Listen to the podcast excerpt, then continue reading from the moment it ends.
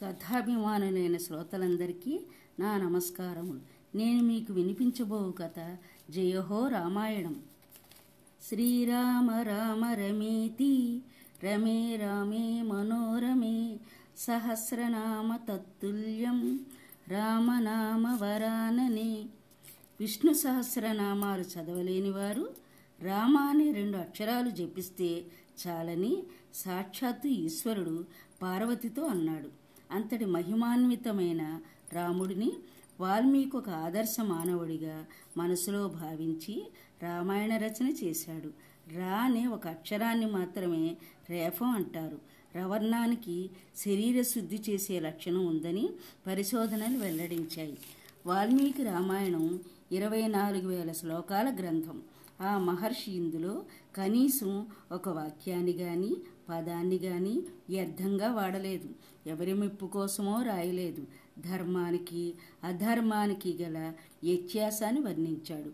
కుటుంబ విలువల ఔన్నత్యాన్ని ఆవశ్యకతను గురించి వివరించాడు.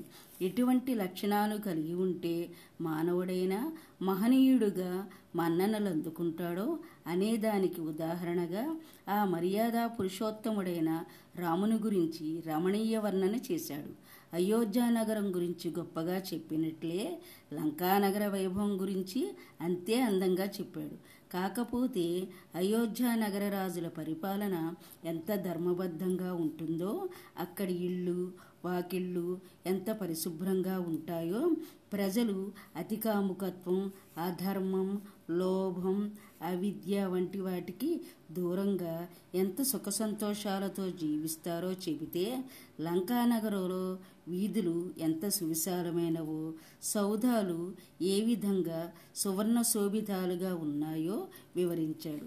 అయోధ్యానగర వాసుల ధర్మబద్ధ జీవన విధానం గురించి లంకానగర వాసుల విచ్చలవిడితనాన్ని గురించి వర్ణించాడు.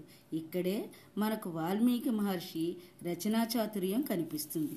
తండ్రి ఇచ్చిన మాటను నిలబెట్టడం కోసం రాముడు ఎంత కష్టపడ్డాడో ఆ రాముడి మార్గంలో నడవడానికి సీతాల లక్ష్మణులు ఎంత ఇష్టపడ్డారో పుత్రవియోగాన్ని తాళలేక దశరథుడు ఎలా కుప్పకూలిపోయి మరణించాడో నాటి ఆచారం ప్రకారం తమ పతిదేవుడితో పాటు సహగమనానికి సిద్ధపడిన కౌసల్యాదేవిని పద్నాలుగేళ్ళ అరణ్యవాసానంతరం నీ కుమారుడు రాముడిగా చూసుకో రాజుగా చూసుకోవడానికైనా ప్రాణాలతో నిలిచి ఉండాలంటూ మునులు దేవతలు మంచి మాటలు చెప్పి ఆమెలో ఆశలు నూరిపోసి ఆమె ప్రయత్నాన్ని నివారించడంలోని వాల్మీకి అభ్యుదయ భావనను అర్థం చేసుకోవచ్చు. అడవులకు వెళ్ళేటప్పుడు కూడా ఆయుధాలను విడనాడని రామునితో ఆ విషయాన్ని నేరుగా కాకుండా ఆయుధాలను కలిగి ఉండడం వల్ల సాధుజీవులలో సైతం హింసాత్మక భావనలు కలగడాని గురించి కథారూపంలో సీతమ్మ చెప్పడం ఆమె మాటలను మెచ్చుకుంటూనే తాను ఆయుధాలను ఎందుకు కలిగి ఉండాలో రాముడు వివరించడం భార్యాభర్తల మధ్య ఉండవలసిన అవగాహనను తెలియజేస్తుంది.